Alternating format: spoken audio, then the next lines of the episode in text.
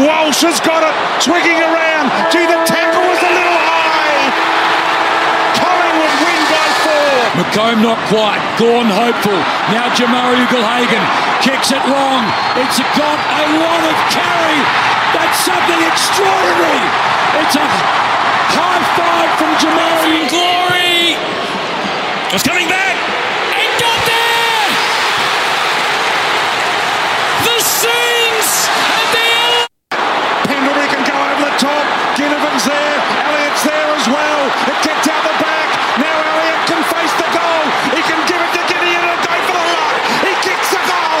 Collingwood are in front. Collingwood are in front. Can you believe it? There's the siren.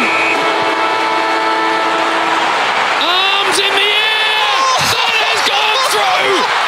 Jamie Elliott has won the game of footy for this famous club. Hey guys, and welcome to the 35th edition of the In the Stand Show. Today, we're covering the mega week of Australian domestic boxing with the likes of a World Super Cruiserweight Championship on the line. We've got events all around, all around Australia. It's going to be a cracker. We're going to review all of them, and then we're joined with Joel Camilleri, who's fighting on December the 16th for a chance to be top 15 in the world in the middleweight division for his shot at the WBA Oceania Middleweight Championship. So, nonetheless, let's get into the previews and covering uh, this week's me- Mega Boxing Week. First fights we've got uh, up in Queensland. This is the Ace Boxing Group show. We've got undefeated Luke Medini headlining this event against Benoit Huber.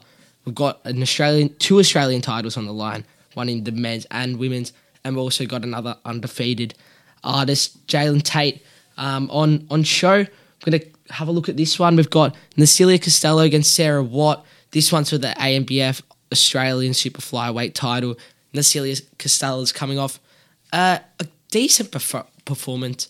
It's one of the first times women's boxing has gone to three minute rounds. Her last performance, where she um, fought, didn't get the job done. She fought three minute rounds. That's tough um, in women's boxing. Normally they're two minute rounds. I think they'll give her the upper hand in this fight. I think she'll become an Australian champion um, in the women's division. She's up against Sarah Watt. I think Costello's uh, experience is going to help her out this one. She'll get the job done there. Another one's Jalen Tate against GNC, the international bout again.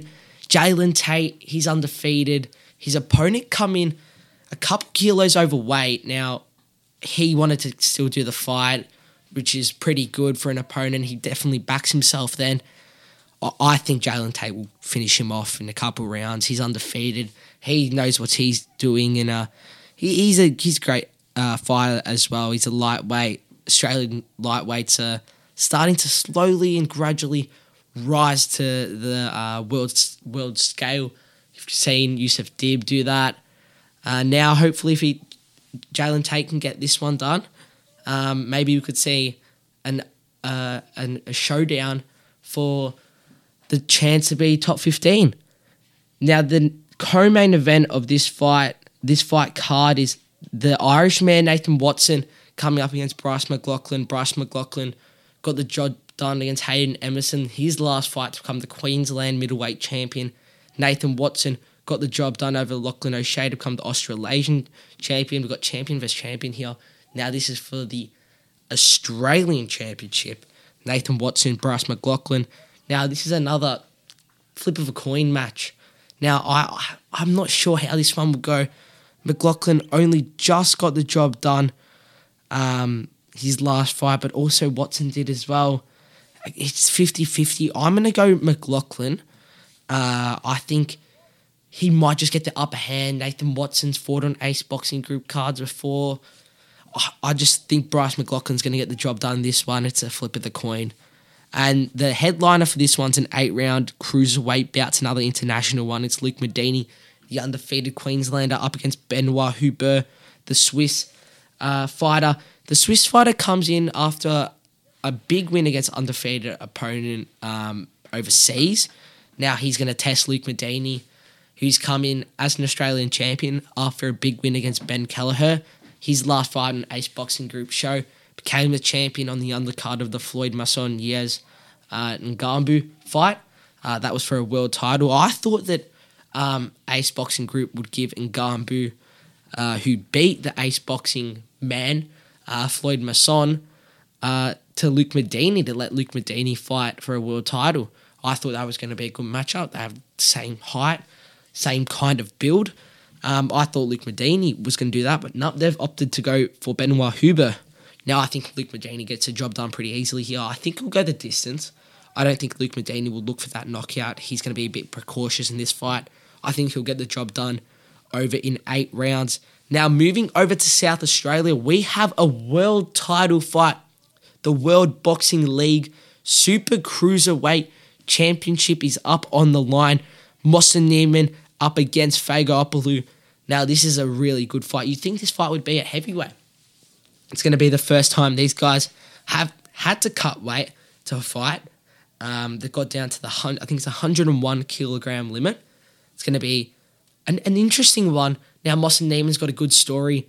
He's 10 and 1. He actually went to prison. He had a bit of a layoff from boxing, did his jail sentence. Now he's back in the boxing scene after a 10 year break after his first loss. Come back in. He's gone four wins, four knockouts. Now he's got his shot at the WBL world title in this bruise, uh, Bridgerweight division. Uh, this is a new division created by the WBC Boxing. Now, this Bridgerweight division was named after uh, some kid that saved someone or something like that. But it, it's it's a weight class that's in between cruiserweight and heavyweight because the jump is a is a pretty big jump. Now gives the opportunity for bigger guys that don't possess that heavyweight power to drop a class of Bridgerweight um, to potentially win a world title. Now, this is for the WBL world title. They're not one of the bigger sanctioning bodies, but still, it's a world title. Mossen Neiman, Fagopoulos, Fagopoulos, he, he's a really interesting fighter. It's his first time he's cutting weight. He's off the back of a TKO loss to Joseph Parker. That was in Melbourne. He drew to Chris Terzievski, beat undefeated Hemia Hiho. He lost at Lucas Browne. He's got he's got some big names on his resume. He's the he only he gave the only loss to Chris Terzievski, former Australian champion, fought for the Commonwealth Championship, didn't go far. Joseph Parker, you'd think he'd have the experience in this fight, but Moss and Neiman's on home soil, so another flip of the coin fight. Now Fagopoulos, he's higher in the world rankings. Moss and Neiman's going to try and uh, shock the world, I think. I think Moss and Neiman will come in as the underdog for sure. Opolu's got that power, he can knock anyone out. But again, it's it's another 50 50 fight. So it's been arranged really well. Uh, whoever's put this fight together, it's going to be a real cracker, this one. Um, I'm excited for it. I'm going to back Fagopoulos. I think he'll get the job done. I think he'll stun him. Uh, not early, I reckon midway through, say sixth sixth round, and it'll hurt um, the the South Australian. And I I think he'll just work his way through the fight. I don't know if he'll have the gas tank for twelve rounds. I reckon a TKO victory in round ten. Now we've got one more big fight card. This is over in Traralgon, where Blake Wells tries to end his uh, his losing streak facing Waywit Nayrook. Um, now, this is another interesting one. This is one's at light heavyweight. He comes up against the Thai 44 year old. Now, obviously, Blake Wells comes into this one as the favourite. But you've got to think this Wayward Nayrook, he's got he's got some power as well. He coming off a big win um, against a guy on debut. Now, Blake Wells is coming off two losses at the super middleweight limit. Um, his two losses are from both Tej Prat Singh. Now, his last fight against Tej Singh, it was a pretty poor effort from Blake Wells, if I'm not going to lie. I, I thought Blake Wells could have done something a bit more. He he looked like he had the gas tank to go two more rounds or like or just even test Singh because I thought at stage there he was going to drop him and hurt him, but he didn't do anything. He just saw out the rounds Singh was just working him, working him. Now Tej Singh's going on to better things. He's fighting for a WBO Asia Pacific title. Now, if he wins that one, he goes on to be in the world rankings. Now you've got to think, Blake Wells wins that fight. He goes on to potentially win a WBO Asia Pacific title, be in the world rankings, and he's he's got skies the limits. Now he's back to square run, square one, where he's got to face, you'd say a journeyman with a record of twelve wins, ten losses. Blake Wells has he's got an all all right um, record. He's beat Ren- Renold Quinlan. He's who's beat Jack Bowen. He's beat Lucas Miller, the now light heavyweight championship holder of the Australian division. Again, this is going to be not a flip of the coin one. This is going to be pretty one sided. I just don't think Blake Wells will knock him out, though. I think he'll go the six rounds. I think Blake Wells will just work him, get those rounds back in him, and gain his confidence, which is just much needed. After two losses consecutively to the same guy, it's going to hurt. And I think getting that winning glory back will be crucial for, for the rest of his career. So I think Blake Wells gets the job done in Traralgon. I'm pretty sure it's his home and it's a pretty big card. It's backed with some K1 kickboxing, four man eliminators. You've got some boxing fights. Uh, you've got some corporate fights in there. Be a big night over in Traralgon. I think that would be a really good one. And I think Blake Wells will get the job done. But after the break, we're joined with Joel Camilleri, who's fighting on December the 16th for the WBA Oceania title. Now, this is a great interview. I hope you st- stay tuned in. After the break, we're joined with him. So thank you for listening to the In the Stand show. I'll catch you after the break.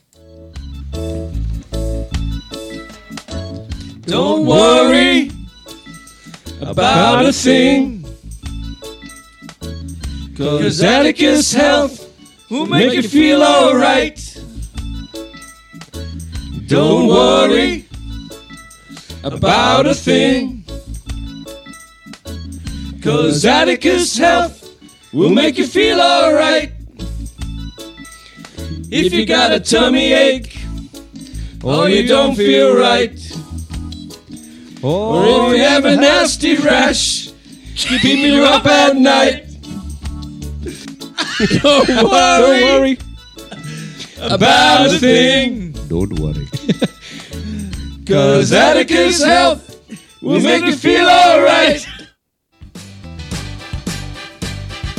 Come on, Freddy's Kitchen in Station Street for a coffee and something nice to eat. Yeah, the pizzas are great. In fact, all the food rates down at Freddy's Carrum Station Street.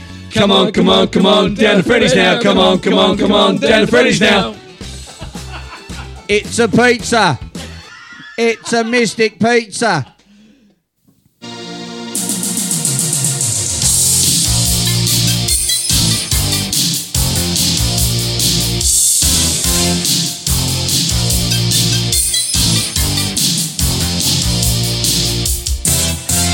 Called TAD to remodel my place.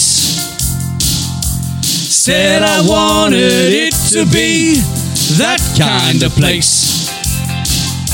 Knee deep in the Renault, sinking in our fights. Other shonky builders waking me up at night. And Adam plays the boss man. He listens to the customer. Don't you remember?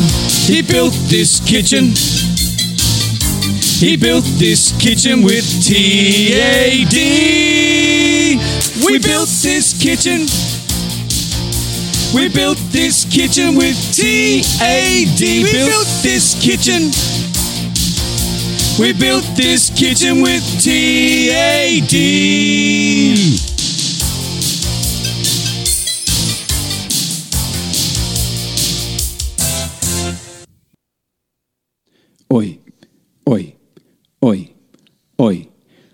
IGA, it's shopping nights. IGA, where the price is right. Seaford North IGA for your groceries and liquor. IGA Express, there's nothing quicker. Hi, everybody. This is Whit from Spiderbait. When I'm passing through Carrum, aside from slowing down to 50 kilometres an hour and reminisce about doing the Eel Race Road Rumba, or the Watley Street Wiggle, I like to tune in to Radio Karen and get down with the good vibes. Welcome back to the In the Stand show, and now we are joined with the WBC Australasian, former ANBF Australian and Australasian, and the WBC Asian title holder, Joel Camilleri. So, first of all, Joel, how are you going? I'm good, mate. Just um, stuff on my face, as I said before, after training. Uh, I finished the training session, man, so I'm feeling good, but a bit tired. so good. So, on December the 16th, you faced Christian Madu for the WBA Oceania title it's been a roller coaster for you getting this fight secured. Can you talk us through those disruptions and what has happened in the lead up to this fight? Oh, a lot of things, man. First of all, I had um, a date locked in November 11. Um, they got changed. I uh, went a new promotion December 2, got moved to December 10, back to 2. Um, suffered an injury, uh, past injury, just a bit of a um, an eye injury, man. So eyes are very important. And um, so now we've moved on to a Team Ultimate show uh, December 16 at the Melbourne Pavilion. Yeah. Um, but not just that, man. Like, uh, we've gone from that to a, a new opponent as well because the opponent can't fight the certain date. So we have to change the opponent as well. So it's been pretty crazy, man. Yeah, yeah. Besides the injury, how's camp been so far? Camp was going well. I was just uh, getting to the swing of things. Um, obviously with the injury, it's kind of set me back a bit. I can't spar for another three weeks or so. So uh, a lot of just um, pad work, bag work, and getting fit. But you know, I'm a, I'm a seasoned veteran, mate. I've had 35 fights now, so I'll make sure I'm uh, I'm ready to fight uh, when it comes to fight night. Yeah, in this fight, you just said before you're the more experienced fighter. Do you think they'll give you the upper hand? I believe it will. I've watched him fight. He's got a real awkward style, which uh, he beat some guy with nine wins and two losses his last fight. And I watched it, and the, I think I was a better fighter, just couldn't handle his style. So I think with the 35 pro fights experience and the sparring I've done over the years, I can adapt to anyone in front of me. So his style won't bother me. Yeah. Do you have a prediction for how this fight will go? I don't like to predict, man. Um, I, I, know I, I, predict my victory. Um, I've seen some openings. I truly believe I'll have him out of there by round three or four, but I'll be ready for the 10 rounds either way. Yeah. So you traveled up to Thailand to undergo some training alongside some professional fights. How did that opportunity in Thailand come about and how has it helped you in your career? It's one of those uh, midlife crises, I could say. Like, um, just wasn't enjoying my training no more. I was, was, hating it. I just was, felt I was overtrained. I wasn't loving it no more. So, going to Thailand at first was just like a, a getaway. Yeah. I like to get away, usually interstate, but overseas now to just clear my head.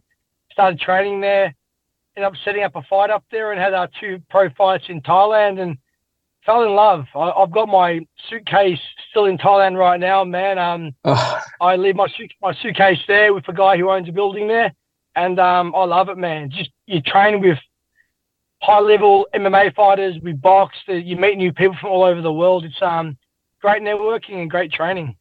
Yeah. So you've been in the ring with some of the best boxers in the world, in Tim Tszyu and Sam Soliman. Do you think experiencing those fights has taught you anything that you implement into your fights today? Well, the Sam Soliman fight only went around, um, but watching his career throughout the years growing up, I learned a lot from Sam, including my style of evasiveness and awkwardness. Um, Tim, the fight with him, the 10 rounds, plus the 100 plus, 200 plus rounds I've done of sparring has really helped me adapt to his sort of uh, style. Um, and just have the confidence to know I can I can do the rounds of Tim Tszyu, just knowing that now he's he's the best in the world. So if I can go with Tim Tszyu and, and, and hold my own most of the time, then I can get anywhere. Yeah. So many professional boxers don't make it past 20 professional fights or so. You fought 35. What inspires you to keep fighting professionally? Um, just always finding a, a, new goal. I find new goals of, you know, first was just walking out to a song when I was a kid. Um, done that, won my first title. I set new goals, you know, I really, over the journey, throughout the journey, I've just created extra belief in myself. I can keep, I can go far. Um, staying motivated is about having a goal. And my goal now is to win a world title. And some people may laugh at me, but they laughed at me when I thought they said I when I said I'd you know win Australian title. So world title is my aim, but not just that. Like the perks of um, my career, meeting people, traveling, um, having fans. Like you know, just people come up to you on the street and that. It's just it's a great feeling. And um, as long as my brain's intact, then I'll keep fighting. Yeah, yeah. So now, I just wanted to touch on your feud with Isaac Hardman. There's been speculations that he wanted to fight and you didn't, and bit of back and forward, social media, all that. You know, he talks a lot. Um, what actually happened? What was your side of the story with that feud? Uh, this feud goes back to 2019 during COVID, I think it was. Um, pretty much straight out, I got offered five thousand dollars to fight him. I made seven and a half thousand dollars my second pro fight uh, back in 2012. So it was an embarrassing offer. I turned yeah. it down. He, he got offended because I was bagging his promoters, and that's where it stemmed from. Um, the last offer had a contract and all. Um, the contract got changed two, three, four times. I was in Thailand, and um, I'm not about that life, man. If you're going to change my contract, I agreed to and signed a certain contract. They changed the rules. They changed everything. They wouldn't um, agree to what I wanted to agree to, and um, that's where it's gone. So I don't hate Isaac. He, he's a he's a kid. I've got I've got ex students of mine that are older than him, so I see what he's trying to do. Talk loud and be loud, but um, I don't hate him. I'll shake his hand if I saw him, um, and I'll fight him hopefully next year. Yeah, that'd be a cracker fight. So if you get past this fight, do you reckon you'll fight him next? I can't say no. I won't say yes. Um, after this fight, you know, I'll have chats. I'm close with, um, you know, like Tim Tszyu and Glenn Jennings, and, the, and they work with obviously no limit. Um, yeah. You know, if, if it comes up and they want to agree, um, I sell. I sell tickets. I'm a name in the sport. I've been around for 12 years. So if they want to come to an agreement and make a deal, I'd love that fight, man. I'm not, I'm not scared of him 100%. Like, I just uh, want to be respected by the people in charge of him. Yeah, he's got a fight coming up against Troy Coleman. Do you think he'll win that one? Yeah, I know Cole. He uh, spends his time over in Thailand. He's an English boy in Thailand. I've seen the, uh, him fight. It. I respect him, but um, I think Isaac will be too strong. I see Isaac stopping Troy, um, but I hope it's a good fight. Yeah. So, last part of the interview, I'm bringing a new segment to the show. Quick fire questions. You you're familiar with quick fire questions? Yeah, let's go. All right. So, what's your favorite fight? Whoa. Far, that's a hard one. Um, favorite fight: Andre Ward versus Kovalev. Number one. Yeah. All right. What's your favorite place to fight? Melbourne Pavilion. What's your favorite pre-fight meal? The last meal I have is jelly beans and a mandarin. Who's been your hardest opponent? Physically, Yao Yi Ma. Mentally, Tim Tszyu. And finally, what's your favorite walkout song? Go to Sleep by Eminem, but I walk out to my own song, Marquee KO. Yeah, yeah. All right. So that wraps up all the questions today. Thank you, Joel, for joining me this morning. I really appreciate it, and I wish you all the best for the fight. Thanks for your time, mate. Really appreciate you uh, having me on your show. Thanks. That wraps up the In the Stand show for this week. So thank you for listening to the In the Stand show. I'll catch you next week. Walsh has got it, twigging around. Gee, the tackle was a little high. Collingwood win by four. McComb not quite. Gawn hopeful. Now Jamarra Ugle-Hagan kicks it long. It's got a lot of carry. That's something extraordinary. It's a high five from Jamarra. Glory. It's coming back.